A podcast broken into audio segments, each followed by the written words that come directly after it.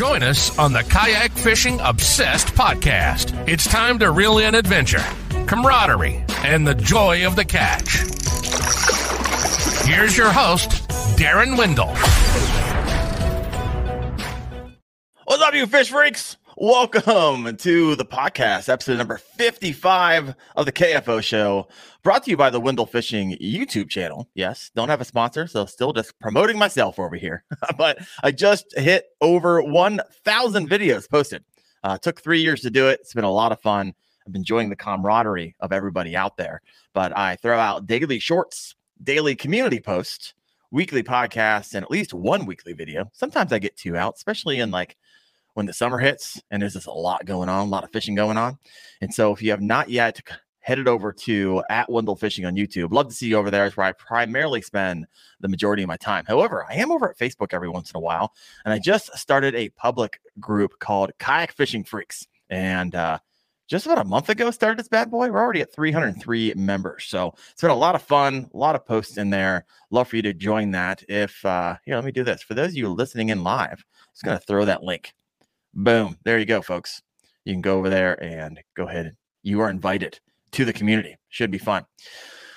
All right. Well, remember for those of you joining us in live, uh, if you're heading, if you're on like Instagram or Facebook, head over to the YouTube channel. That's where a lot of the conversations take place. And remember, this is an interactive podcast. So, want you to ask your questions. I'll try to get them answered. If you got a question for me, if you got a question for the, my guest, I will do my best to try to star them, and we'll circle back to those if we're in the middle of a conversation. Of course, I always love watching like just sidebar conversations take place among everybody listening in. So that is awesome. But now that's all the all out of the way, I'd like to welcome my guest tonight, Charlie, also known as Sly Fox Fishing, my man.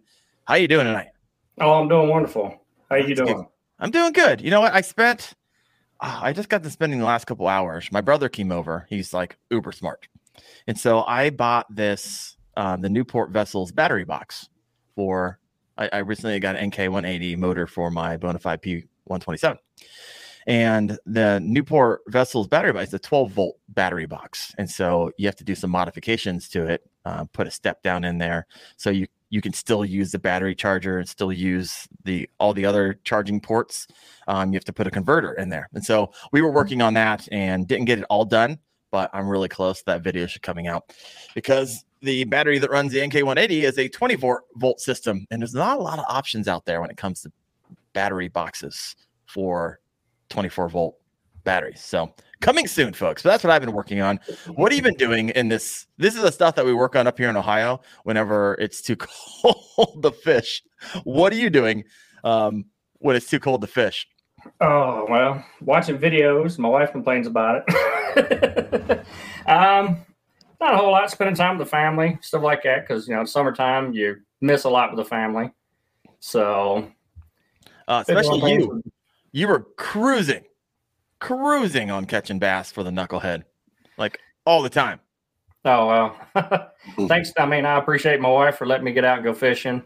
You know, uh, it puts a lot more on her plate when I'm out there doing it. Um, you know, I've done a lot of fishing at night. You know, and we went out for our anniversary in July. Yeah. And uh, after we went out, you know, ate dinner, chilled out for a little bit, you know, at the house with her. And I'm like, eh, I got to go fishing. She's like, oh, go ahead. What, you know, like, what do you mean at night? Like into the dark? Yeah. Oh, yeah. Oh, yeah. Is it in July? It's hot. Oh, yeah. During the hot. day, you know, you're looking at 95 degree temperatures during the day, you know, and I'd go out there and I'd start fishing just before dark sometimes I'd fish up to just, you know, nine, 10 o'clock at night, just when it was, you know, getting dark. And sometimes I'd be there to 3 30 in the morning. Whoa. Yeah. Whoa. Okay. So a lot of us don't get out there and fish in the middle of the night. So you have to be on them in order to do that. So what, what, how are you fishing in the middle of the night and still slaying them? Well, you know, you just, where one place I was fishing at, uh, it's a reservoir off of a little town, little city. And um, there's a hospital right on the north end of it. So there's a bunch of light. So that gives you a good bit of light on the north end. Now, when you get to the south end, it's a little bit more difficult. You know, so I, you know, wear a headlamp on my head when I, you know, to get down next to the water on the rocks and all that stuff. Then, you know, to keep the bugs at bay, I'd turn the light off and start casting. You know, I mean, you just, You just got to know where the water is and go for it. And use your use your darker profile, you know, your darker spinner baits at night. Um, things like that. You know, I mean, that's just what I did. Hey, I don't. I rarely fish at night or in the evening, just because I'm going to bed when you are going fishing. One, I just get up early, like at the butt crack of dawn, and that's when I'm out there on the water. But Yeah. it's all good. Yeah, Southwest Indian Outdoors has a comment here. Shout out to awesome wives. Heck Oh, yeah. yeah. Or spouses, if, if you have, if you like going out and your husband's staying home, whatever it is, they allow us to really do what we love to do um, by kind of just taking care of everything that we leave to go fishing. So my wife's upstairs listening in right now. Danielle, thank you. I love you. I appreciate that. So shout out to awesome spouses for sure. Tonight we're going to be talking about spinner baits, spinner baits, and more spinner baits. So this might be the most like in-depth conversation I've had on a singular type of lure since I started the show 54 episodes ago. So I'm looking forward to it because I honestly it is my least favorite way to fish. And maybe after today, Charlie, you could change my mind or give me a little bit more hope of just changing it up or knowing when to pull that bad boy out, throw it, different retrieve. So we'll get in there a little bit. But this is kayak fishing obsessed. So first, you got to share us one, how'd you get into this? How long ago? And two, tell us about your your kayak rig. Well, um, I got into fishing as further back than I can remember. Uh, my dad, you know, was big into fishing and hunting and stuff, and that's what I done as a kid. You know, I got into bass fishing.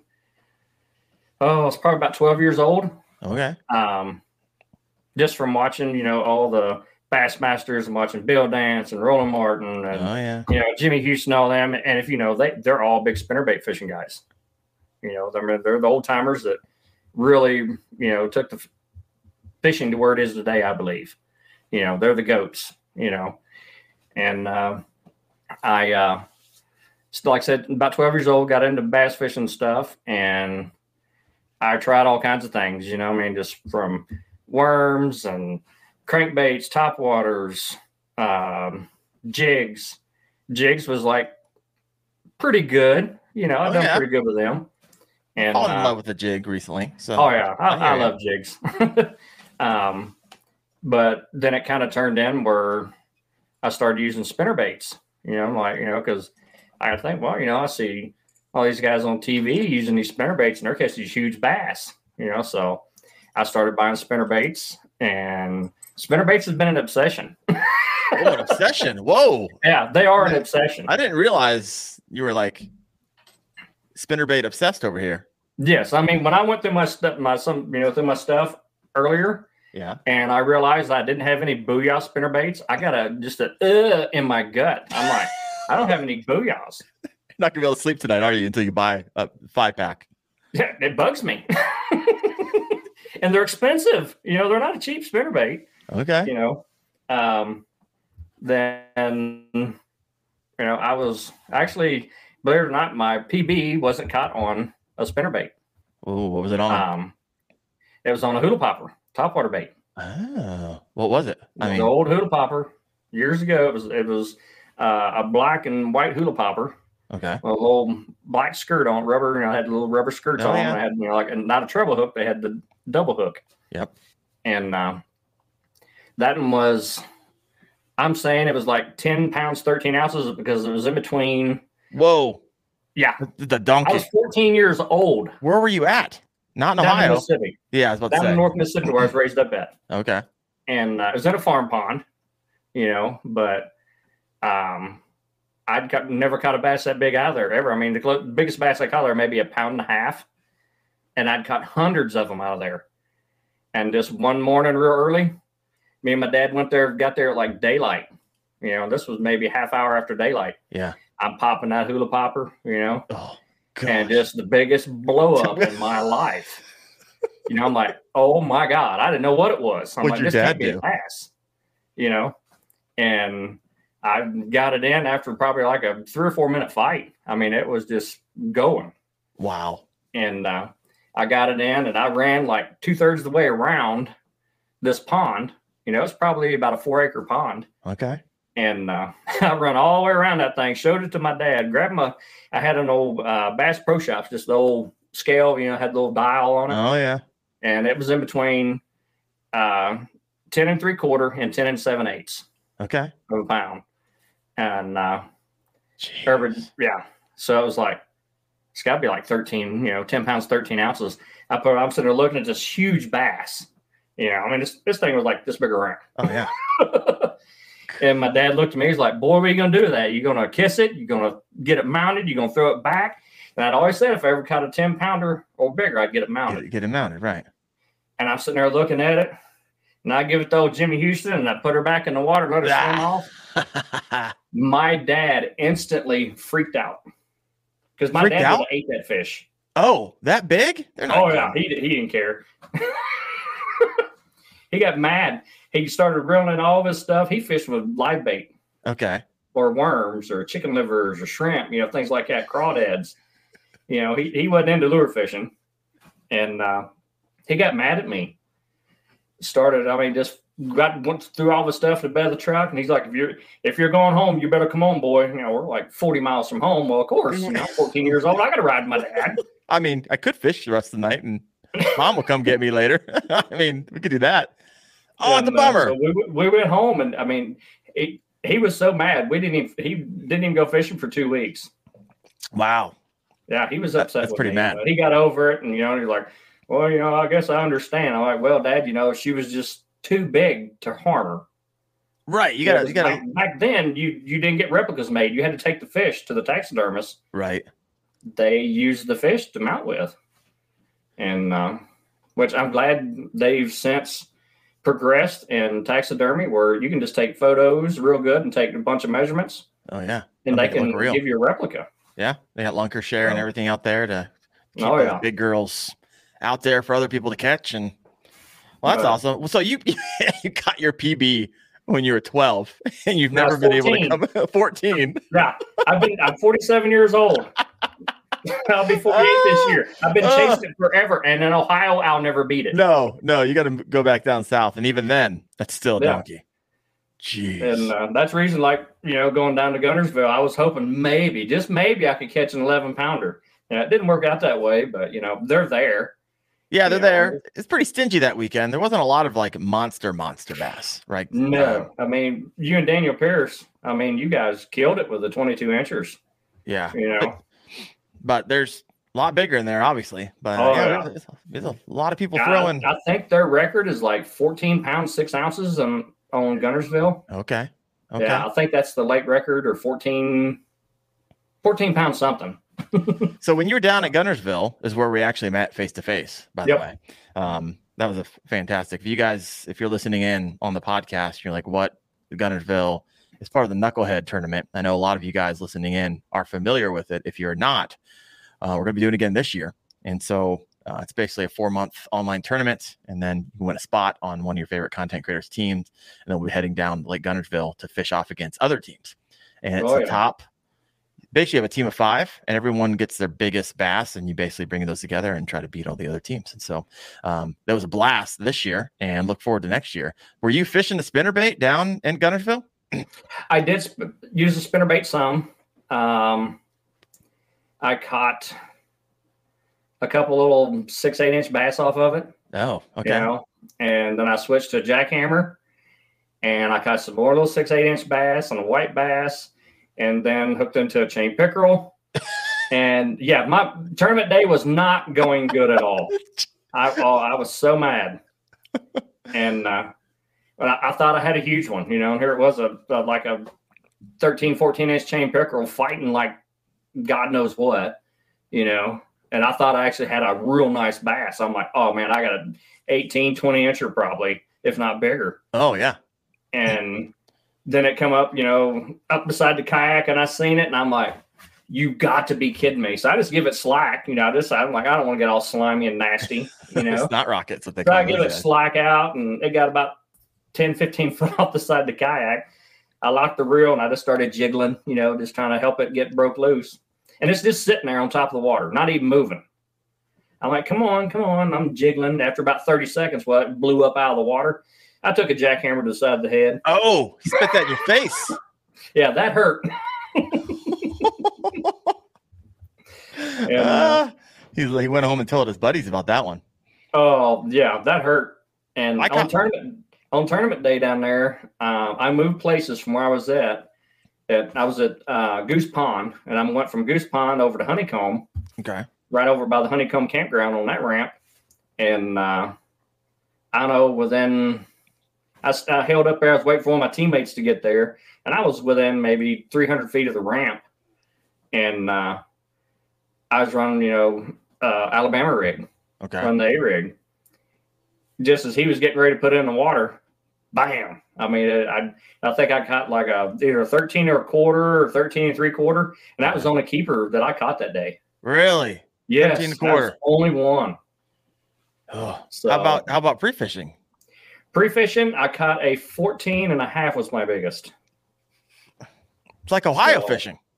Yeah, I mean it was like devastating to me. You know, I, I had high expectations, you know, and I was I used techniques that I'd used for years down south, you know, with crankbaits and wacky rig jigs, um, lipless cranks.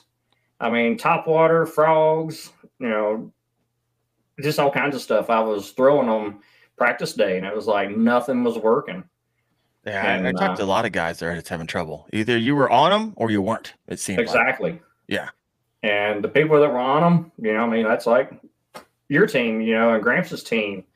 Um, you guys got there and you, you guys killed it. I mean, Gramps and I were like a mile away from each other. So Oh, yeah. it might Yeah, have been area. like, Who knows? one area and one other area. I know, I know the dock where you caught your 22 You inch. don't, you don't know nothing. You know nothing. Oh yeah, I know that dock because because because uh, Garrett Wade caught a fish right there, the same one. I know. Two weeks before, I watched his video and I was watching his and then watching your shorts. I'm like, I know that. same Dock. daggum dock. So I, I pulled it up on the map and looked. I'm like, oh yeah, oh yeah, I know where it is. Oh, I'm gonna have like 70 kayaks next to me next year. That's what I'm feeling It's gonna happen. Frickety frack. Stupid YouTube. Ah, that won't happen. Oh yeah, it won't happen. Mm-hmm. Let's get into spinnerbait questions here. I got a lot of a lot of comments over here. Let's see. Um, Trevor Wagner says, "Hey, my personal best came off a of spinnerbait. What was that personal best, Trevor? Want to hear it?" Um, Cliffhanger said, "Absolutely. My wife will say you're getting grumpy. When do you want to go fishing this week?" Well, That's like training bad behavior, in my opinion. Right? My wife does the same thing. Yeah, it just makes me want to be grumpy all the time. If the if the response I get from my wife is, "Yeah, go fishing," so I'm not sure how that works. Oh, Del Patton says, "Hey, I'm glad I'm not the only one obsessed. This is good." All right, let's hop in some spinnerbait quex- questions here. Um, first, let's talk about man. There's all kinds of different ways to retrieve a spinnerbait, right? You got your simple cast, your wind. You could wake it right right below the Yeah, water. bring it just under the surface Yeah. where you got a little turbulence. Yep. So you can do it that way. You got a slow roll. You can You can drag it. 'em. You can yo-yo it. You can jig them. You can kind of walk it down. Kind of like walk the stairs down, um, down the down an incline. Man, there's so so many different ways. What have you found to be successful for you? Uh, it kind of depends on time of the year. Yeah, walk us walk us Um, through. Walk us through. in the springtime, you know, when water's just, you know, getting around 55 degrees, um, maybe even as low as 50, when bats are starting to get a little more active, they're going to start feeding a little more because the water temperature is slowly warming up um, to get prepared for the spawn. They're going to move up shallow. So if you got somewhere that, you know, you got a little bit of structure, you know, um, rocks, boulders, trees, treetops that are just kind of laying down in the water. You know, they're just, you know, maybe just barely touching the water. You know, fish around those, cast out there. When it hits the water, just go like one, two, three, start reeling. Do it like a medium retrieve. Um, if you got like a six five to seven oh reel, Yeah. you know that a medium retrieve works pretty good. Um, and you're going to get a strike most of the time. You know, um, sometimes you might have to just cast it out and just kind of burn it just under the surface. kind of like there's bait fish up there, you know, Oh, yeah. moving around. And uh, just where you every once in a while maybe your blade pops out of the water and it gives you slack. And when it does that, it makes that bait just kind of drop and just keep continuously retrieving. And uh, you'll do real good. Um, as it gets a little warmer, um, just before they spawn, you know, and you get about 58 degree water, you know, don't be afraid to burn it a lot around structure. Cast into that structure, you know, and as soon as you hit the water, start reeling, Okay.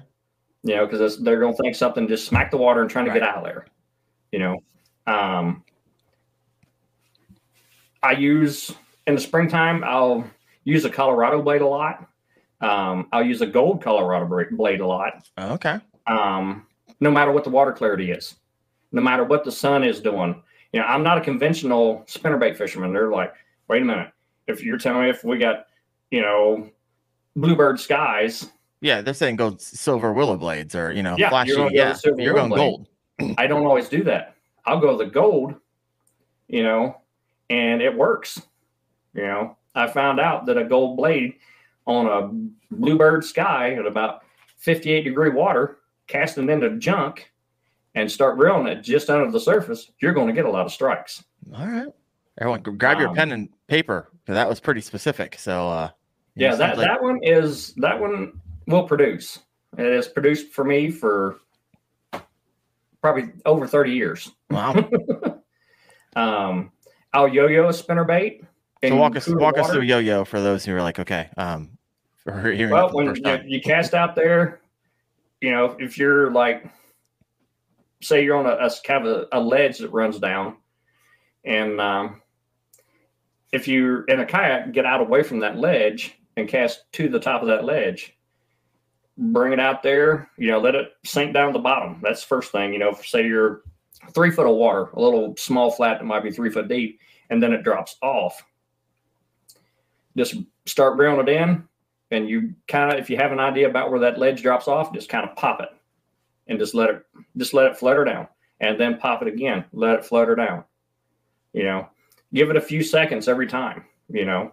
Because if a bass is down there on the edge of that ledge and their bass feed up almost always.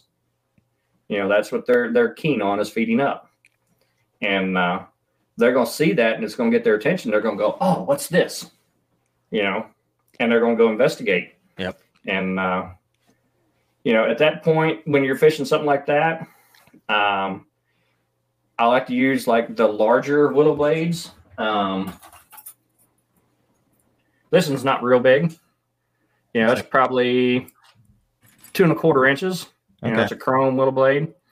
Um, I got one. I think it's KBD. These things are pretty big. Yep. here's a um, a Berkley here with that long shank hook. There you go. you know, and it's got a, a gold and a silver.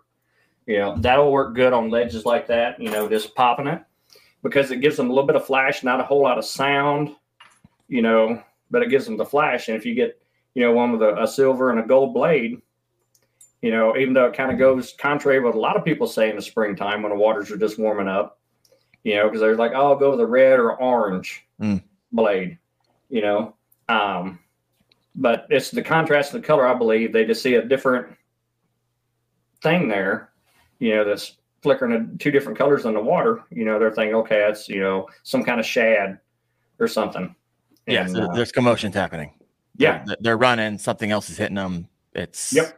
There, Got it's you know, it's or it's dying because you're sitting there popping it, you know, and it's something's done hit it, and they're like, "Well, that's easy bait for me to go hit and Right. eat because it's already dying because it's fluttering up and falling down." Yeah. you know. Um, do you ever do you ever find it whenever like you first throw your your spinner bait in the water when you let that fall like say you would a wacky worm or something and just let it go for three or four seconds? Do you ever see them hit it because of the flutter? Do they hit it on that fall? Does it Yes. happen often? Or are we talking like hey every once in a while? um, maybe one out of like thirty cast. Okay, so just be be ready for it. Is what you're saying? Yeah, Can can Be happen. ready for it. I mean, there, there's times you know, like if I'm reeling one in, you know, reeling a spinnerbait in, you know, and I get like, okay, I'm, I'm 30 feet from structure, and I start burning it in right on the surface, and then when you stop and you go to lift it, and I've had bass come completely out of the water and snatch them up out of the water. Oh wow. Okay. You know, it's like, oh, nine times out of ten, you'll lose that fish because you only have a couple feet of line out from your rod and you can't fight them. Right. You know, and that it sucks, but you know, at least you know it's there. and uh, sometimes I'll it'll make me change what I was doing. You know, previous to that, I might back up a little bit and just cast it out towards the trees or whatever the underground stumps or logs or whatever's in the water and just start burning it in, Okay. you know. And nine times out of 10, you done backed up 20 feet from where you had that fish pop out at you. And next thing you know, smash. Got you know? And then you have him, you know. So So you work this up to like 50 degree temperature water. Keep us keep us going. Like are you and uh, how are you changing your spinnerbait techniques that the water actually gets even warmer? Well, when it gets up, you know, in the spawning, that's when they get difficult.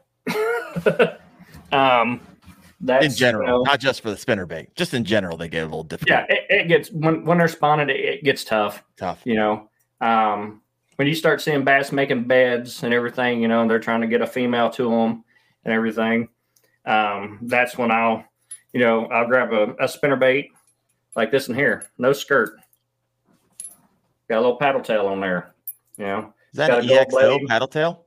just just a paddle tail. I Yeah, like I this one here, I think this was um uh can't remember who made it now. But it's it's like a Tennessee shad color Okay. and uh but it's got a gold blade and an orange blade. Both of them are Colorado. Neon orange. Yeah, got the orange. Well, um and I'll I'll take that and I'll burn it. If I can see them making beds, Yeah. And I'll burn it through there. And just keep burning it through there. They're going to get mad and aggravated at you coming through there and disturbing them, Right. you know. And I think, you know, with something like that, they're thinking, okay, this is some kind of bluegill, you know, especially like, you know, Tennessee shad's got kind of a little greenish color in it. Uh-huh. And uh, then you got that orange because your bluegills got, you know, orange on them, you know, majority of them will burn that thing through there. And that it might take you 40 casts to catch a one pound bass. Better than It's a no pound fish. bass. You know, I, I don't mind catching one pound bass. Hey, I mean, you Ohio, can't catch them all if you can't if you don't catch them small. no, uh, in Ohio, we fish for one pounder, two pounders all the time. Oh yeah, That's classic. That's just what we, and uh, we produce here. but I'll burn that. You know, when like I said, you get out that spawning stage, and just burn you know spinnerbait like that through there. Um, if you can't find that working, um, put your a crayfish type soft plastic on there, and then when you do that, that you go back to that you know this kind of either a slow roll hmm where you're dragging right through there where they're making the bed at and making them mad, or just kind of hop it, you know, just hop it up, reel your slack, let it sit there a second, hop it up, reel your slack, let it sit there a second. You know, you're going to make them mad Your because want operation, nothing in there. operation pissed them off. Oh yeah, exactly. All right. Well, keep walking us through. You're at spawn. So, what are you looking at post spawn and into the fall? You you get into post spawn, um, you know the you got, you know you got your male is going to be guarding the creel, you know because that's you know basically post spawn. They're right there guarding those babies, you know for a couple weeks there most of the time, and that female she's going to be out here for about a week or so. You know she's going to be out here a few feet away from them in case that male has to run off. She'll move in and uh, I'll just sit there and I guess it depends on what the main forage is for them. Yeah. Um, if you got shad, run a shad color. Um, if you have the old Asian carp in your area, find you something that's like silver all the way. I mean, as much silvery, silver glitter spinnerbait you can find, because an Asian carp feeds will feed on them. Believe it or not, not just eggs, but they'll actually come up and they'll suck those babies right in their mouth. Okay. I've seen it happen. It's like, well, that's the craziest thing. I didn't know they'd eat live bait like that, but they will. And uh, just burn something like that through there. You know, there's times I've, you know, catch the male, you know, kind of like, all right, bud, sorry, but you're gonna sit over here for a few minutes, you know, and You're I'm gonna pulling in the cast female. back in there and get the female. Right. You know, a lot of people say, "Well, that's wrong. You shouldn't do that." Well, no, it's no different than if I catch her first. You know, because if I catch her first, I'm going to hold her out and catch him. You know, There you go. um, I mean, it's, you're not going to harm them. I'm not going to sit there and you know keep the fish out of the water for five ten minutes. You know, I'm going to cast two three times. You know, and usually you'll catch her within the first two three casts Okay. you know and if you don't then i'll put him back in the water and there you go you're good to go and just try to entice her some more even with him in the water sometimes Okay. it works sometimes it doesn't just Sometimes depends on how hungry she is that's fishing. Sometimes it works. Sometimes it doesn't. exactly you know i mean not everything's a guarantee you know i mean i could tell everybody everything i know about them tonight and everybody go out and try it and maybe only one person finds this to work one person finds that to work. You know it, it bass are opportunist eaters. Yep. you know they they love to you know they eat on surprise. You know and uh, a lot of people disagree with me on my thoughts on using fluorocarbon and braid and monofilament. I hate fluorocarbon What? yes That's all sir. I- I, That's all I don't fish is support it at all. fluorocarbon. the sun murders that line. Makes it brittle. You got to change it too much. I can go all season on 40 pound braid and never worry about it. If i get you know some of it's getting rough i'll just cut it off. You know that's starting to get rough you know from banging into rocks and stuff like that. You know yes have i lost big fish because of rocks and concrete? Yeah the the braid does not like sharp objects you know too much. It'll All slice right. to it through it. I mean i lost like a seven eight pounder last year. Um but it was my own fault because i was running a chatterbait on another rod that had 40 pound braid on my casting rod and i had a spinning rod with me a little uh, medium light Okay. and I had 20 pound um, Invisibraid on it. I'm like, I ended up breaking off um, my wacky rig and everything, and I put another one on there and I got it hung up, broke it off, and I'm like, I forget it, I ain't whatever. I just carried the rod with me for a while, and I just said, you know what, forget, it. I'm gonna throw a spinner bait on there. I threw a spinner bait on there, and I just fished this one whole area, you know, 100 foot, you know, all the way around me, 180 degrees worth. Just you know. fan casting. Yeah. yeah, this fan casting, and uh, I cast cast out this first time the spinnerbait over there, and right pad, there's like an overflow that's made out of concrete on this reservoir, and uh, I cast out there, just past it, reeled right by it, and I got about two feet from it, bam! I mean, it just nailed it. Well, there- well, that light rod, there was nothing I could do with it. You know, it, it was just taking advantage of me yeah, I mean, rod was all just bent over and everything. It's going this way and that way and out this way, you know, and just burning drag. And uh, I'm like, oh man, I'm like trying. I'm like, nah, I ain't gonna tighten up drags with do. It'll bust me off, you know. And I already had it pretty tight, you know, because it's 20 pound braid on there. Right. And uh, next thing I know, it just turned.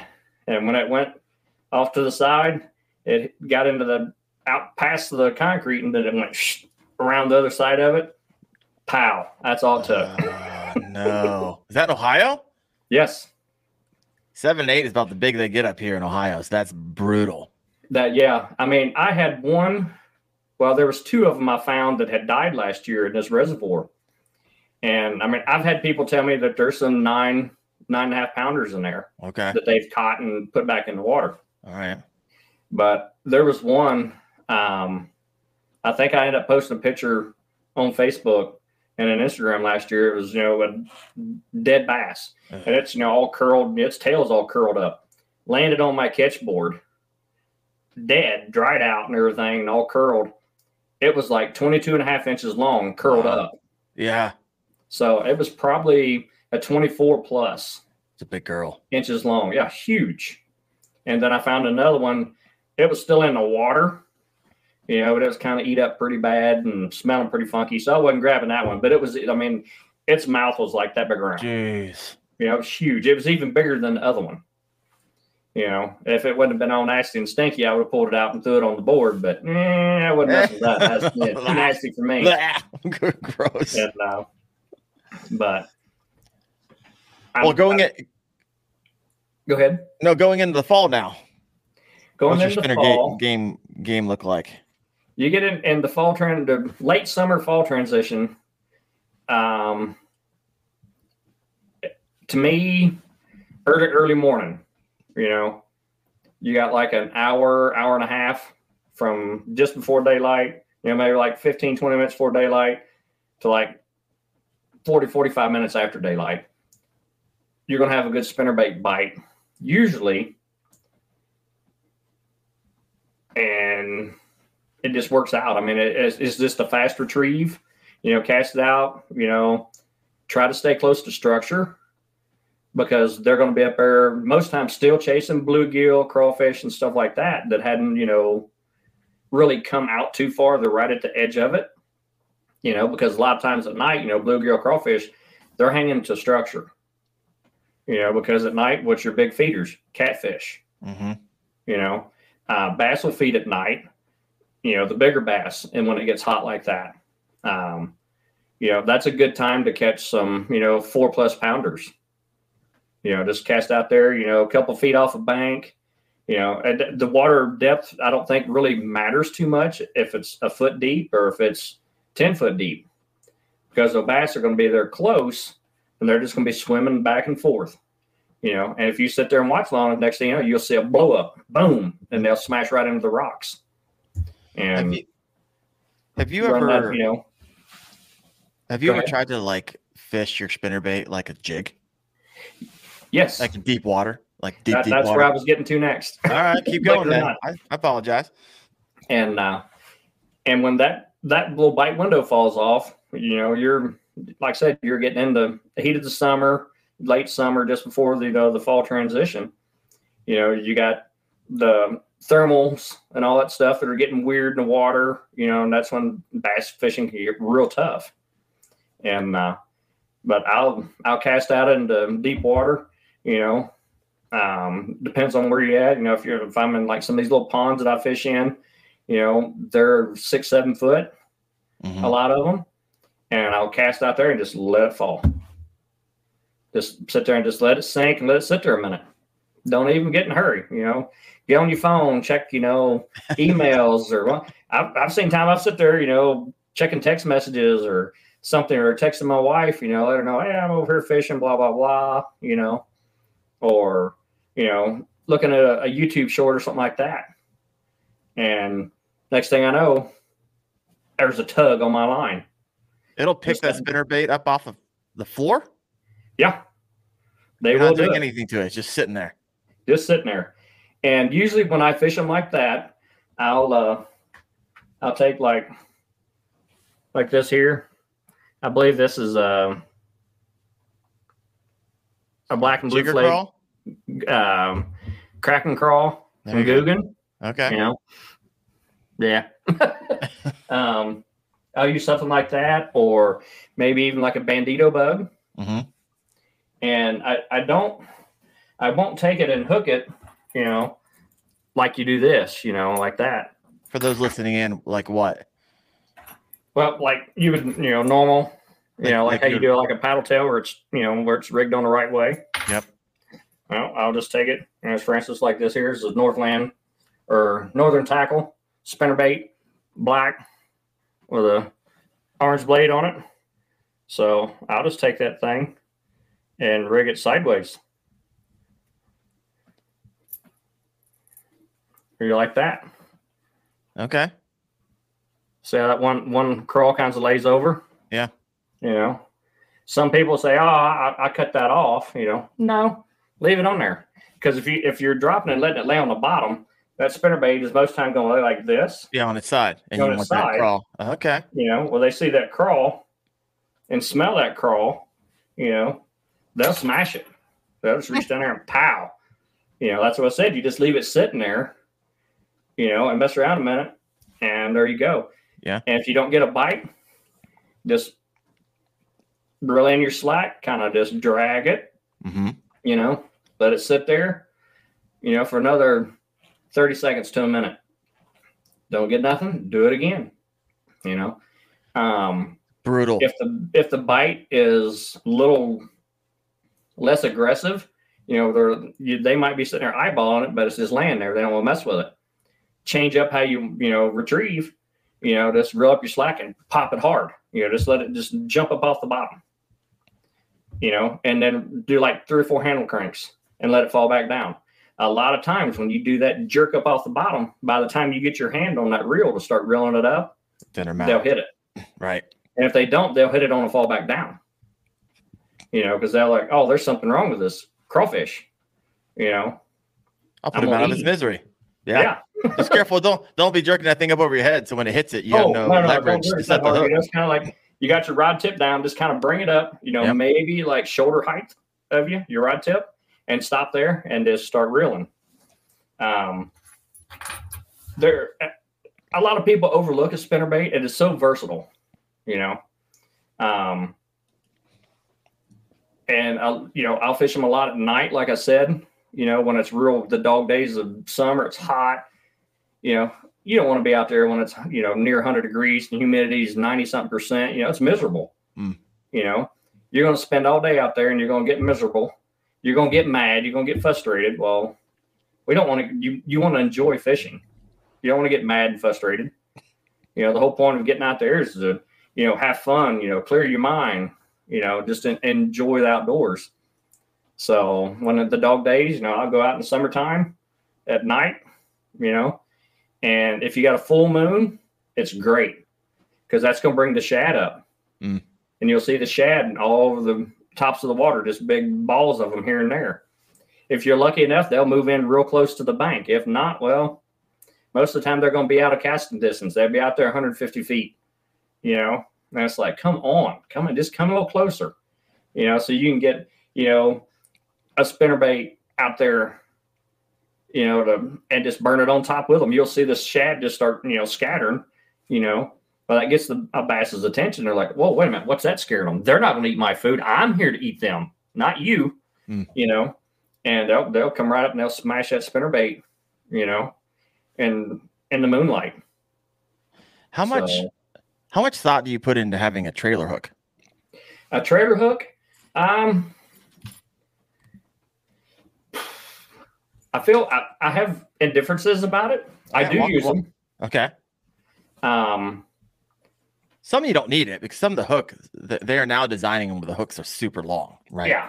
Yeah, I mean, like like a show while go with this Berkley. I mean, that, that thing is Yeah, huge. that goes out about as far as a trailer hook would. Yeah. I mean, I'll grab a. let me find it here. Oh. I get that little piece of soft plastic over here. You can actually see the hook better. Okay. Here's a KVD, three eighths ounce. Yep.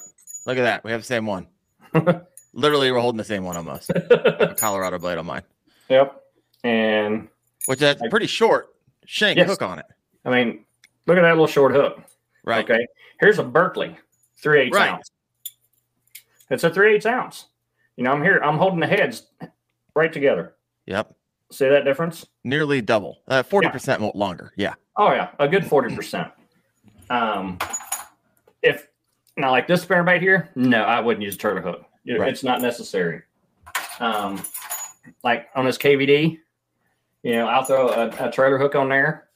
You know, um, some people they'll take like the little oxygen tube stuff, or you know, I'll, I'll buy that. You know, at Walmart or whatever. You know, it, you can get like 40, 50 feet of it. Yep. I like that stuff. Yeah. to keep it on Get- there. Yep, get you a, a good hook. You know, um, uh, six cents. They make a real good trailer hook for spinner baits. Okay. It's a real stout hook. It's got a little larger eye, so you can get it over there easy. And uh, I'll put it on there. Then I'll take a little three sixteenths inch piece of the oxygen tube, put it over the hook, and there you go. You know, and uh, the only bad thing about them, the only reason I will use them when I start getting these short strikes. Right. Like where they're just coming up and I have a trailer on there, and the only thing they're grabbing is that trailer, and I'm pulling, and you see the bass come out of the water, and you mhm. see the your trailer stretched out, and they release it. You know, of course, then you're mad, like you son of a gun. You know, Should have had a trailer hook on. See, I never fish. I never And- fish one without a trailer hook. I mean, why? At that point, I would hate to have. I'd hate to lose them. So I don't know. I don't fish it too often, anyway. So even though I got, And I'm holding But six. the only bad hand. thing about a trailer hook, if you you're using a trailer hook, and most of the times when you have a trailer hook on there is when they're when you notice they're short striking. Um, then you just put that trailer hook on there, and nine times out of ten, their only hook they're going to have is that trailer hook in the roof of their mouth or the side of their jaw, maybe in their tongue. You know, which that's gets them kind of bloody then when you hook them in their tongue. Yeah. and uh, and then you get one that's not short striking. He just or she does, she just- comes up and just slams the whole spinnerbait in her mouth. Then you get into the gills, or it gets down. You know, they get that trailer hook down in their gullet, and then you're you know you're playing around trying to keep from killing this fish. Right. You know, you're reaching up through there. You know, I've seen time, bring you know have pliers with me. I've, You know, had to reach in there before. You know, and just snip the hook Yep. you know, because the barbs through their two of their gills snip the hook off and just slide it out, you know, and do minimum damage. They're still gonna bleed, but you're not ripping it at that point, trying to tear that barb out of there. Um, Here's here's something interesting I found. I'm gonna bring up the photo. So check this out. This has this is talking about the shorter wire arm positions roughly half of the rear blade above the hook bend, so there's no need for a trailer hook. And it says the longer wire arm causes the rear blade to bend below the hook. This means that the spinner bait will need a trailer hook. I thought that was interesting. What do you think about that? uh, As like a, a rough rule of thumb. that might be all right. I mean, um, let's look at this KVD here, or not KVD, but the Berkley. Um, well, that Berkley, you know, they're real close to being even. Right? you know, maybe it might be a quarter inch past, but So that diagram would say, no, you don't need one for that. right. It's only saying basically if the end of your hook comes to the front of your like willow blade, basically if it's short is what it's saying. But you, you're, you're using the the last blade on your spinner bait to determine that. I don't know. Oh, that was interesting. I was just reading about spinner baits and I was like, huh, that Yeah. is uh, I don't I don't know if I trust that analogy or not. you know, because a lot of times they're short striking. Um, I've even noticed like that one there where it had that spinner blade that stuck way past. Yeah. Um, I don't think I have any of those spinner baits anymore. I try to stay away from those. Um, so let's dive let's dive into what do you got there in front of you? Let's talk a little bit dive in a little bit more with the the lures your favorite types of spinner baits why they're your favorites talk a little bit about the weights. When do you pull out different weights? When? Why? Different weights weights is a big thing. I, I shock a lot of people when i talk about that. Um, the weight of a spinner bait i guess it depends on how deep you want to fish it. Sure. You know the heavier spinner bait's going to run deeper you know um, a half ounce a quarter ounce to a half ounce spinner bait you can run that comfortably between one to four foot of water you know pretty easy um, once you get past about four foot deep unless you're really going to slow roll it uh-huh you need to jump up to five eighths or three quarter ounce okay and that'll take you down to about seven feet. Just cast out and let it sink. You know, count it down. You know, count to you know seven or eight, ten, whatever. You know, maybe not even that long. Just you know, I, I guess it kind of depends on you know if there's current in the water or if it's just dead calm. Um, count them down, let them sink, start reeling. You know, keep your rod tip down low to the water so you're not raising it up too quick you know, keep your rod tip down and uh, bring it in a medium, medium fast retrieve, you know, and you'll you'll come through that water column, you know, pretty level for the most part, and then it'll, it'll start lifting at the end. right And uh, sometimes you know you don't get a bite here, and you might get at that lift when it, when it's coming up. You know, because the bass is thinking, okay, it's getting away from me. I don't want this to happen. So, or maybe the bass aren't quite down that low, but you don't know that. And you get one, and you know it it hits you, and you know you can see down the water, you know, a couple feet, and you see the bass hit it right there, like two foot deep. Then you know, okay, I don't need to run this big of a bait that deep anymore. Go back to you know quarter ounce, three eighths, half ounce, you know, and do that way. Um, if I'm a slow roll something real deep, you know, say if I'm fishing somewhere where it's got, you know, 15, 20 foot of water, Mm-hmm. I'll jump up to seven eighths, one ounce, ounce and a quarter spinnerbait. How many spinner baits do you own? Uh, I probably got about 50 wire for, you know, just, you know, this kind of style. Right. what else? Um, What else do you have over there? You keep on pulling. For those of you listening, he keeps pulling like baits out from all around him. He's like living in a tackle box right now. What else?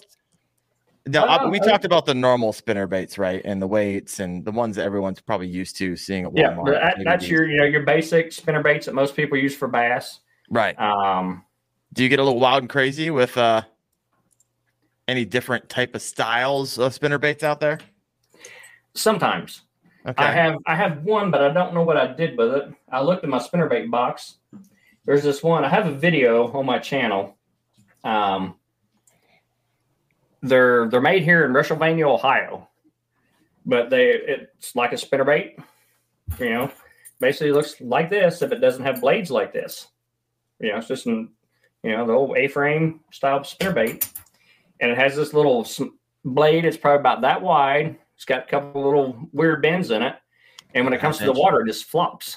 oh, like a tail. Yeah, it, it- it's it's weird. You know, I mean, I found them at Walmart on clearance. You know, and I'm like, well, that's a weird looking spinner bait. How's that thing going? I'm sitting there looking like it don't even have a swivel on. It can't spin. So I debated buying it. Um, you know, walked around. You know, You couldn't, couldn't stop thinking about it, couldn't section. you? You couldn't What's stop that? thinking about. You couldn't stop thinking about that thing, couldn't you? Exactly. I, it got my mind working. Like, what, what, what, what does this thing do? And uh, so I went and bought three of them. Uh, they had a. You went, uh, you went from buying none to thinking about it. I'm gonna buy all of them. That's that's the end result of this. well, they had probably a hundred of them, Oh, but. I only bought three. you know, I- they were like two dollars or three dollars a piece, something like that. And uh, but they were marked down from like eight ninety nine, I Oh, think, dang. or eight ninety six. okay. and uh, so I had one. It was it had a black head, black skirt. You know, chrome. The little blade on it was chrome that does the little flippy flippy. Then I had a. I think it was one that was like uh, white with a silver fleck, and um, I think like a lavender, kind of a darker lavender Okay. color. And uh, I ended up hanging up that one on a big tree and lost it. it just the things that man, the hooks on those things were super sharp and Okay. strong. Okay. And uh, I mean, I broke forty pound braid, Wow. so yeah, I mean, uh, it was in there. And uh, you were the showing. other one was just a white one. And my my I ended up catching them on the black the black one. It was like, man, that, that thing actually works. You know what I mean? I had them for like a year before I'd used them. Okay. you know. And I was just one day going through, getting ready to go to this one spot, and I, I seen it laying there. I'm like, let me try this. Opened up out of the package, tied it on. First cast, I caught a little, like a little one pounder. Right. Second cast, was like three quarter pounder. Third cast, like pound a quarter. And I mean, it was just What like, the, the flipper flapper thing? Yeah. Where, where do I where do I pick them up? You probably can't find Uh, them anymore. I'll have to look it up. I can't remember. Like I said, I can't remember the, the name of them. I thought they were like some kind of Japanese lure until I actually got to researching it after I caught these fish on it. And they're made, like I said, they're made in Russellvania, Ohio, Okay. which is down around Bellefontaine area. And uh, I, I don't know if they're still in business or not. I don't know. I just remember that was seeing that on the package. I haven't even looked them up. But uh, I mean, They they, got work. a Walmart deal, so you have to have mass production of these things. Yeah, I mean, they, you know, I would think they, did, you know, did, or hopefully they still do. And, uh, but that, that's one of the weirdest ones I had. Um, there was an old what they called an undulator. Oh, someone just asked about that. Someone just asked about it. They said, Digworks, Slyfox, do you have or have you tried the undulator spinnerbait? Yes, I used to have one. Explain Um, what I they had it- are. I had it up to 2017 when my house burned.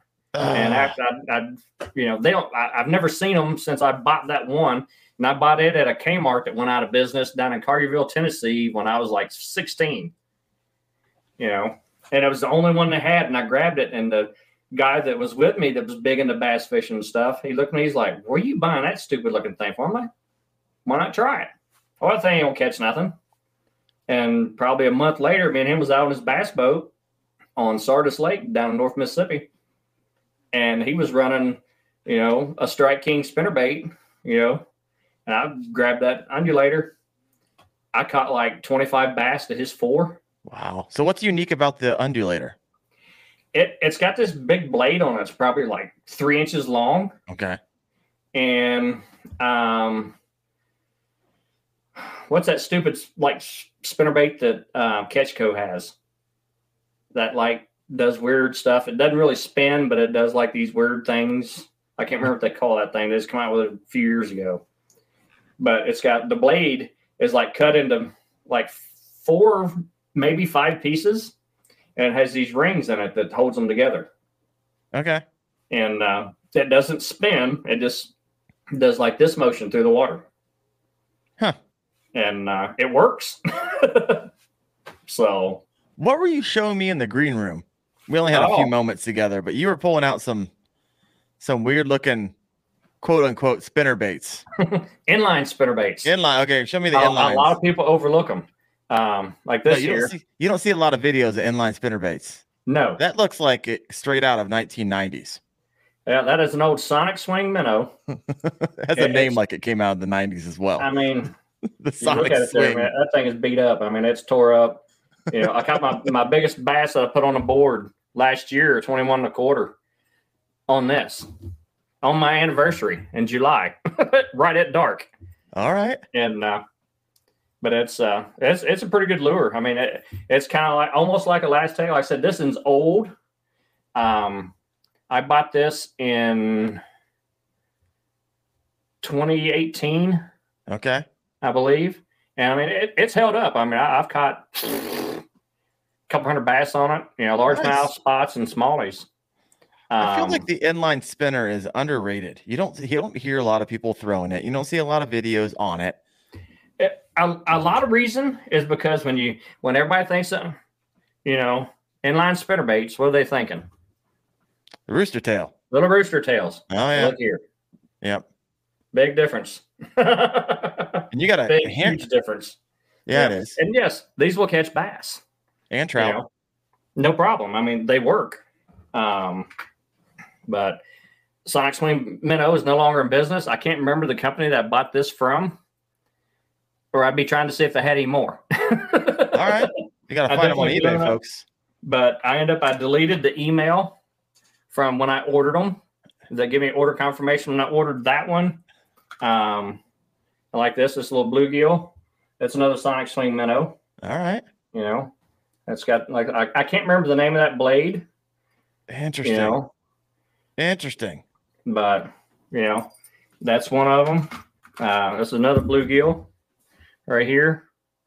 You know, they're like I said, I, I was showing Darren earlier that you know they're it looks all right. It's bent, so it, it, it just flops around on the wire. The wire won't hold it straight anymore because the wire's just all bent up in it. Um, and then this is another little Sonic Swing minnow. These are great for crappie and you know smallies, Yeah, even bluegill and smaller. perch. They keep going Yeah, smaller seen, on us. you know, big difference. You know, All right. know, Someone- this one probably weighs about three eighths of an ounce. This one maybe an eighth. It's not very heavy. You know, I mean, you're you're running spinning tackle to run it. Mhm. Um, these you can't you can't reel them real fast because if you reel them real fast, they just flop through the water. Got it. They blow out. You know, they just won't hold. You know, they it's meant to be me, medium to the slow side of medium. Um, but that's not the smallest one yet. Ouch! Get out of my finger. He's got himself. Ow, yeah, stuck me right in my finger. Oh wow. That one there's like maybe an inch and a quarter body on it. Yeah. You know, that one's like, oh my god, it's probably don't even weigh a sixteenth of an ounce. Wow. It's like weighs nothing. You know, Low big life, difference. Low life says the Mepps makes a killer inline. Yep, they do. I I, I did have quite a few of those. Right, here's a Mepps. Right here. What's that, that, feathered with? number, Number three blade, French What's blade that? on that one. What's that feathered? What's that feathered with? Yeah, it's got uh, the squirrel tail on it. Squirrel tail. Yes, oh, Mepps is like known far and wide for the old actual squirrel tail. yes, sir. Can you still sell your squirrel tails to Mepps? I, I believe so. I haven't checked with them, but I believe so. I mean, I when I was a kid, you know, me and my cousin we hunted a lot, you know, Yeah. and we'd go out and about every time we went squirrel hunting, you know, we'd we'd each get a limit that day of eight apiece. So you know, that's sixteen squirrels. you know, Okay. What'd you do with them? we'd skin them puppies out. You know, you you know, um, if I'm thinking you left the bone in the tail, you put some salt on it, and then let them you know dry for a little you know for a few hours. Put them in the freezer, Okay. and uh, then you get you know I think I think the minimum was like fifty you could send in at a time, I believe. You sold the Mepps when you were a kid. Yes, Oh, yeah. you're, just- I, you're saw, just I sold them squirrel tails. salting squirrel tails, Hey. throwing them in the freezer. Yeah, I'd store them in the freezer, salt them puppies up, put them in the freezer. What? You know? I need to know how much. If, if anybody is listening in, can you go check, especially in the live? Can you go check and see if Mepps is still buying squirrel squirrel tails? how much did you sell them for? Uh, I believe the the um, gray squirrels was a nickel a piece. you born in 1800s? What's it like, nickel? What are you- They didn't pay much, but if you had if you had black squirrels or fox squirrels, you got ten cents a piece. Yes, Ah, oh my gosh, how much is Mepps paying for for salted, curated squirrel tails? I need to know. I, I'll, I'll go on a, a deep dark rabbit hole looking myself. I need someone else to help me out. A nickel. So I you were somebody in the chat said something about uh, fire tiger, rooster tail, right there. There. It is. That's just the little. I think that's a sixteenth an ounce, maybe, or thirty seconds. Something like that. It's not very heavy. I got And, some uh, questions. Then I have a quarter ounce Okay. right there. It's white and it's got like uh, on the one side, it's got a little bit of like shad color detail in it. So just weird different things, you know. I mean, I a lot of people, you know. I mean, I I run underspins as well. Tiny underspin. Yeah. Look at that. But yeah, that's believe it or not, it's heavy. It's three eighths of an ounce. Okay. This suspender's not very big. You know, when you want to run a you know some kind of little grub or something like that on there, just add a little flash to it. You know, this one will do it. Um, oh, I'm trying to think who made this one. This might be a, a Northland tackle. I believe, Okay. yeah, I believe this is a Northland tackle right here. Um, All right, we got some we got some squirrel comments in here. Illumination said the OG Mepps came from France. I did not know that. Beautiful huh, I didn't either. beautiful flawed Nathan. warrior coaching said, "I'm going to rob you, Sly." So I, I keep your I keep your lures close. That's my wife. when you sleep. Oh, there you go. I love it. Um, BA Bass Angler says I break for squirrels. Bucktail says where I work is polluted with hawk squirrels. Big dang squirrels. I'm really happy that the conversation went tonight. Squirrel tails. Oh, someone just wrote one second. Where what was this? A friend of mine sold squirrel tails to Mepps. Even at five cents a pop, he still made over a hundred bucks. Yeah, that's a that's a lot of squirrel shooting. Oh, yeah. There, there was on. um there was one year I, I got a bunch of my friends and stuff and uh friends of my dad that squirrel hunted and everything i had them save every squirrel tail that they got you know to do that and i think one spring, God, I, I think I sent in like 16, 1700 squirrel tails. Whoa. Yeah. I forget how much money it was, but it paid for me a bunch of fishing lures and fishing line and, you know, candy and, you know, Pepsi. Remember a moment of silence for all the dead squirrels that Mepps paid for? like this here. Here's another little one, a little type of underspin bait is a Roadrunner. Oh, there you go. Deadly little funky. crappie jig and bluegill jig. I mean, those things are awesome. You know, Bass and those you can jig or do a slow retrieve with them too.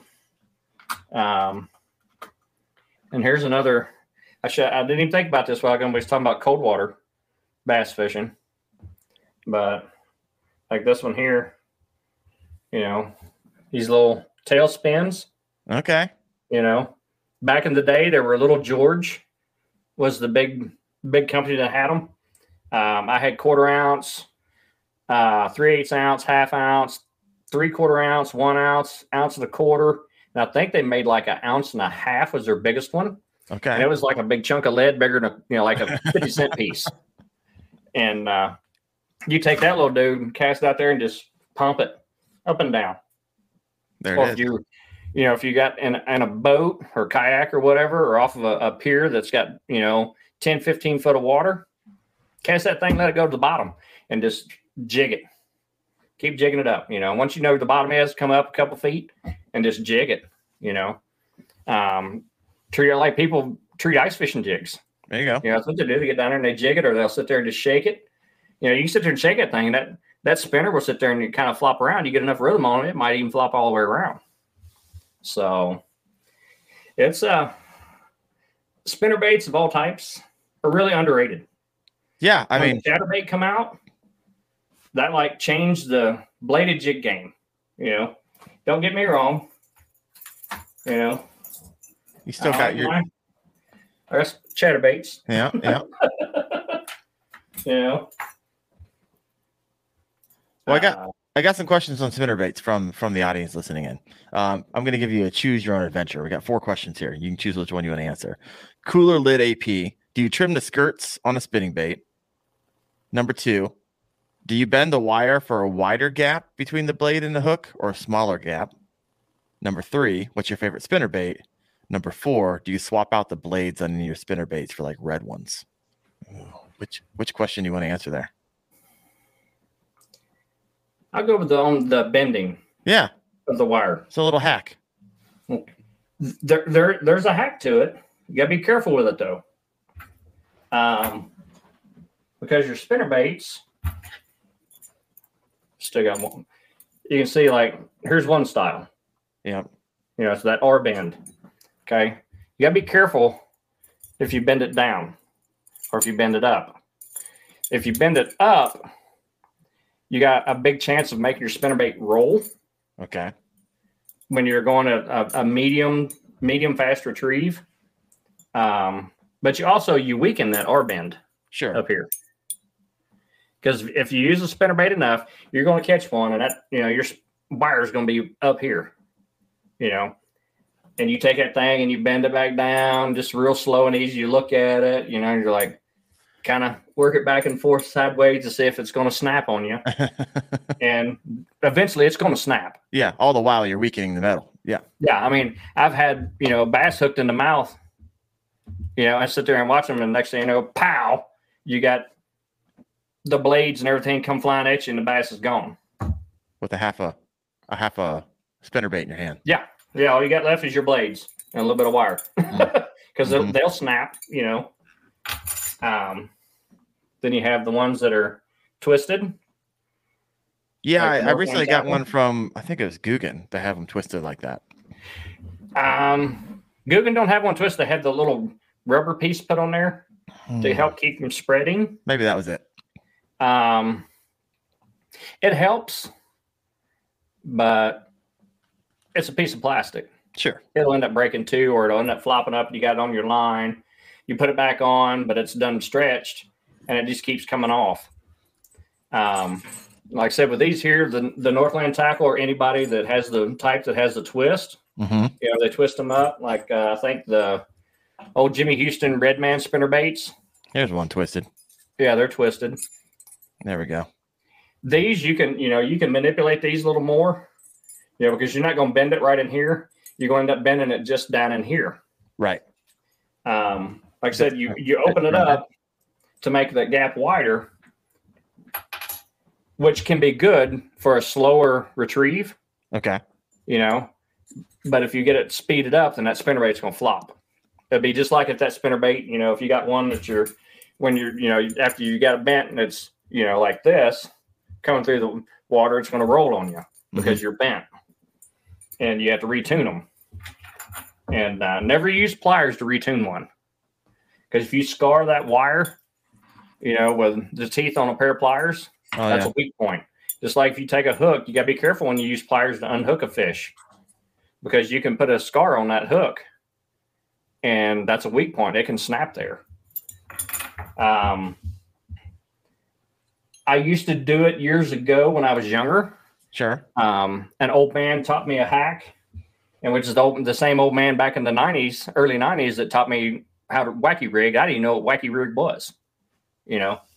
And, uh, but you take the R bend spinner baits, you know, and most of them, I think it's um, a number one um, split ring, Okay. not the round ones, but the little oblong ones. Yeah. I think it's a number one. Some of them you can get on there real easy. Some of them it's a fight to get it down over the R band. Okay. And you know, you just if it's a fight, just keep playing with it. It'll eventually go on there. I mean, you might have to tweak your spinner bait a little bit, squeeze on the wire some, but just don't go crazy. Use your hand only and just work until you get it down on there, and that'll prevent it from prying it out. You know, there's a lot of pro fishermen that get their spinner baits for free. You know, from their sponsors, Right. And they still do that. Huh. Well, first off, it's going to make the life of the spinnerbait longer. It's going to keep that from bending out, you know, um, and breaking. So there you go. It, it just it's just a, it's a cool little hack to use. You know, sometimes you know you get some that are real small that that you know it's going to be too big. It's not going to work. Um, you get into some of the real heavy wire spinner baits. You know, most of them are not heavy wire anymore. You know, maybe 40 thousandths is about as the heaviest you're going to find these days because a lot of people want that vibration Mm-hmm. instead of the strength. Um, but to me, I'll take the strength over the vibration, Okay. you know. Um, so, Well, I gotta, I gotta, I can't believe we're at an hour twenty talking about Oh, wow, baits, really? and we're still not done. We could probably keep going, so probably have fifteen additional questions. But I have a question from Heather Landskren. Her question is, "What advice would you give to a beginner who wants to try using spinner baits?"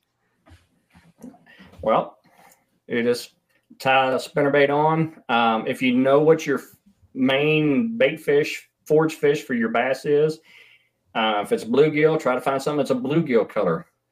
Um, or a natural color, you know, like a crawfish color, something like that. You know, your green pumpkins, things like that, which is not the easiest to find because a lot of spinnerbait companies they don't make like the bluegill colors. Yeah, they're all light. why. They're all light and neons. That's all I freaking see. Majority of them are. I mean, you sometimes you have to get into like a a small mom and pop tackle shop. Yeah. That carry homemade baits. Yep. Okay. You know, you take like this this Berkley. What's Berkley's run? Seven to ten bucks a piece. It's Berkley. It's got to be good. Nothing bad about a Berkley. It's a great spinner bait. You know, you get into some of these mom and pops bait shops that's got these spinner baits up here. It might cost you 12 bucks for this three eighths ounce spinner bait. You know, and you go, wow, that's just nuts. Well, I've checked into it. You can't, I can't buy the parts to build this spinner bait for what I can buy this for. Huh. I mean, it just, it, it's got unreal, you know? So that's the reason is, you know, mom and pop shops got those spinner baits. They're going to cost you a little more money, but you're going to have a bigger variety of colors. Hmm. You know, um, some of them you might have one person that has you know, two, three hundred different spinner baits in there. They got 10 different colors. You know, they'll have their own style of sexy shad. They'll have their own style of red crawfish or fire crawl, whatever like that you want to call it. Uh, a, a black and blue, um, a fire tiger. But then you're going to have something, you know, you're going to end up with something like the color of this skirt here that's on this jackhammer. Or that's on my color. That's what I like right there. You know, you mm-hmm. see that? Well, you're going to have a spinner bait that's going to have that color on it. Big name brands do not do this. I don't know why. Huh. And I think a lot of it is they just think, well, everybody's going to be, you know, run spinner bait. They think, oh, it's going to be a shad. Right. Yeah, shad colors work. But, you know, you get into, you know, these different colors, you know. Yeah. They also like, bluegill, folks. there we go. Like, like, this one here. Yeah, it's got purple and blue and black. You know, I don't even know who that bait's even made by. Um, fin- finish your thoughts on what advice you would give a beginner who wants to try out spinner baits for the first time. But find find out what your your common food forage for your bass is. Mm-hmm. Get some three eighths half ounce range. You know, um, cast it out there if you know where there's structure in the water. Cast out close to that structure. They don't get hung up too bad. Cast it next to that structure and just start reeling. Do you a medium to medium moderate retrieve? do it over and over. Do fan cast. You know, if you're casting, you know, start out here at three o'clock, work your way all the way around, you know, like two o'clock and one o'clock at 12 o'clock, 11, 10, 9, you know.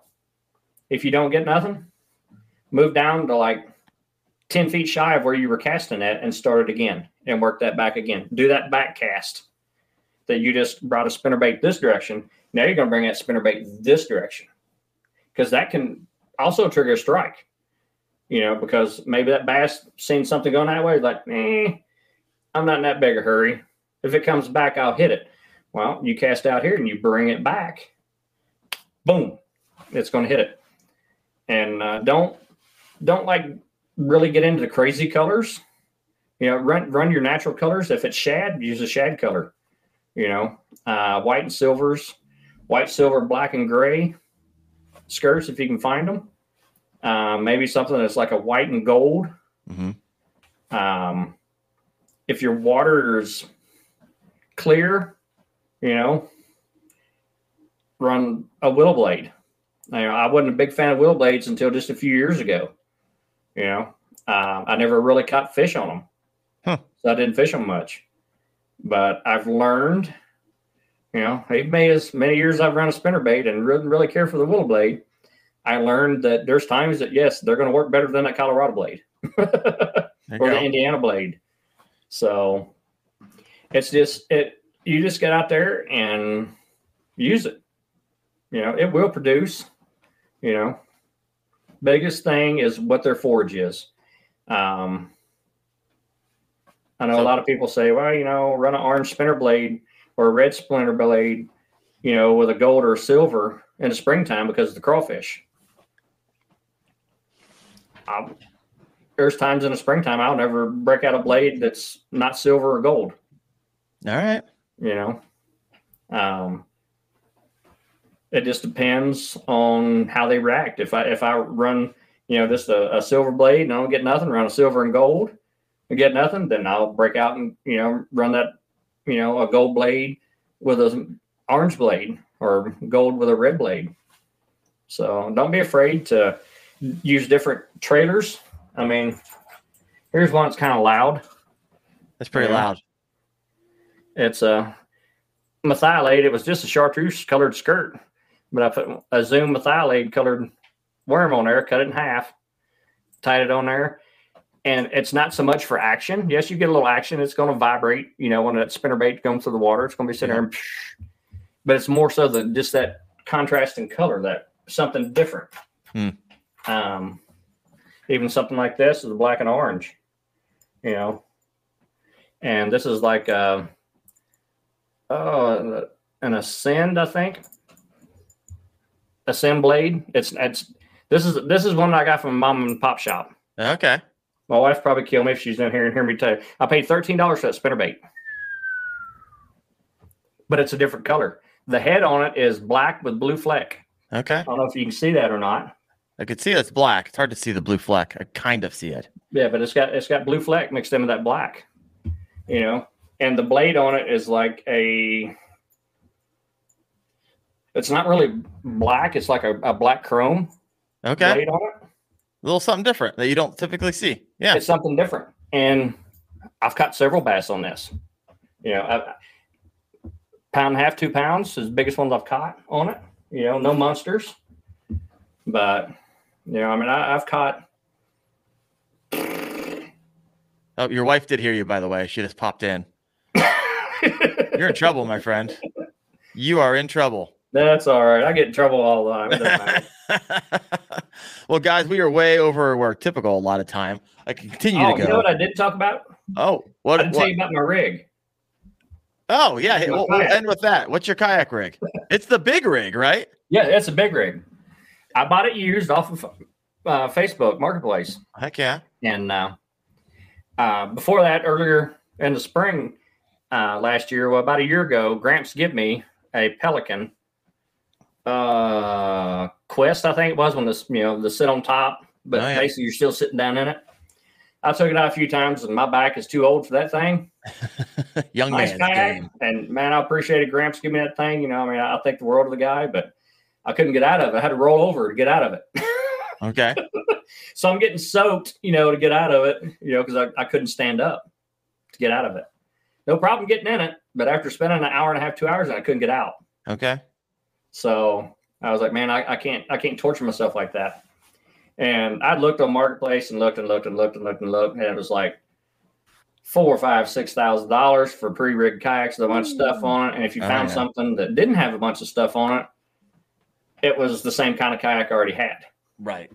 you know, or it was, you know, fifteen hundred miles away.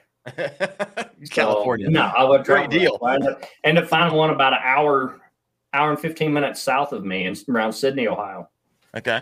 and um, I bought it, and it had, you know, a trailer. Of course, I don't use the trailer, but it had a trailer with it. Um, it come with a Bixpy motor Oh, nice. that he'd just bought brand new in the spring, but his son was getting too big to be on the kayak with him Okay. because he was take he would take his son out fishing with him on the uh, Miami River there in Sidney, and he was like, "Yeah, it's just getting where it's just too too much unstableness with him and his son. He's a bigger guy, Yeah. You know, he, you know, he's probably size of Chad or Fluke. You know, not saying anything bad about them guys, but you know, I mean, he, he was a big boy, and uh, seeing it on there, got in touch with them, and they I, I had them come down a thousand dollars. Oh, wow. How much Yeah. are big rigs MSRP? Um.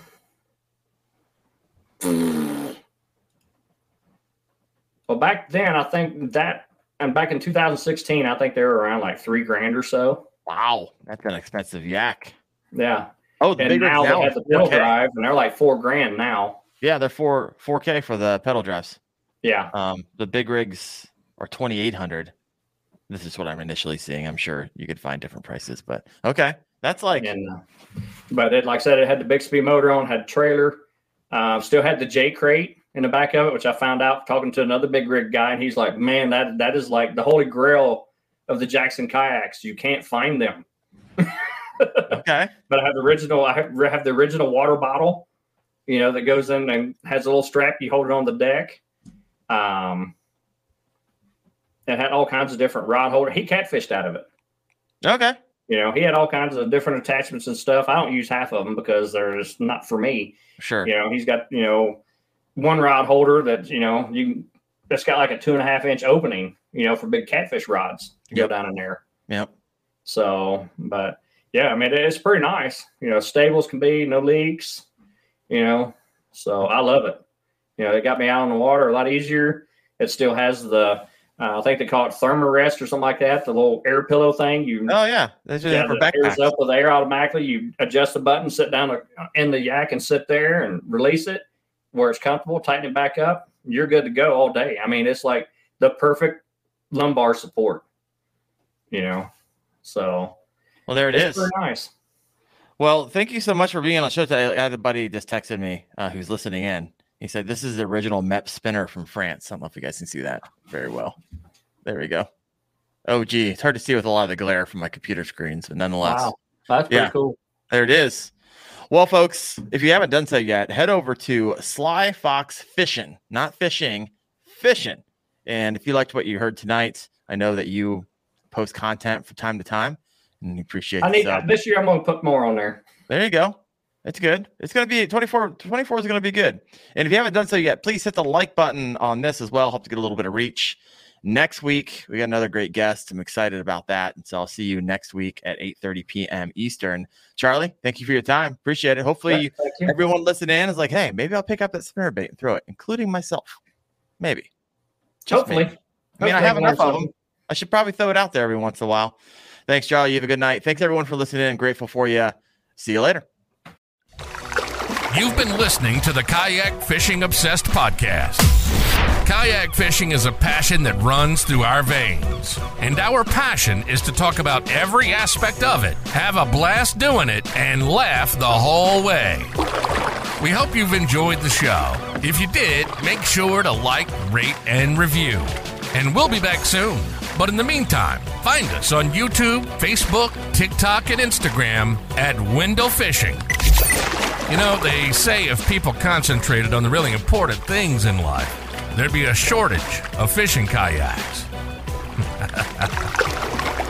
See you next time on the Kayak Fishing Obsessed podcast.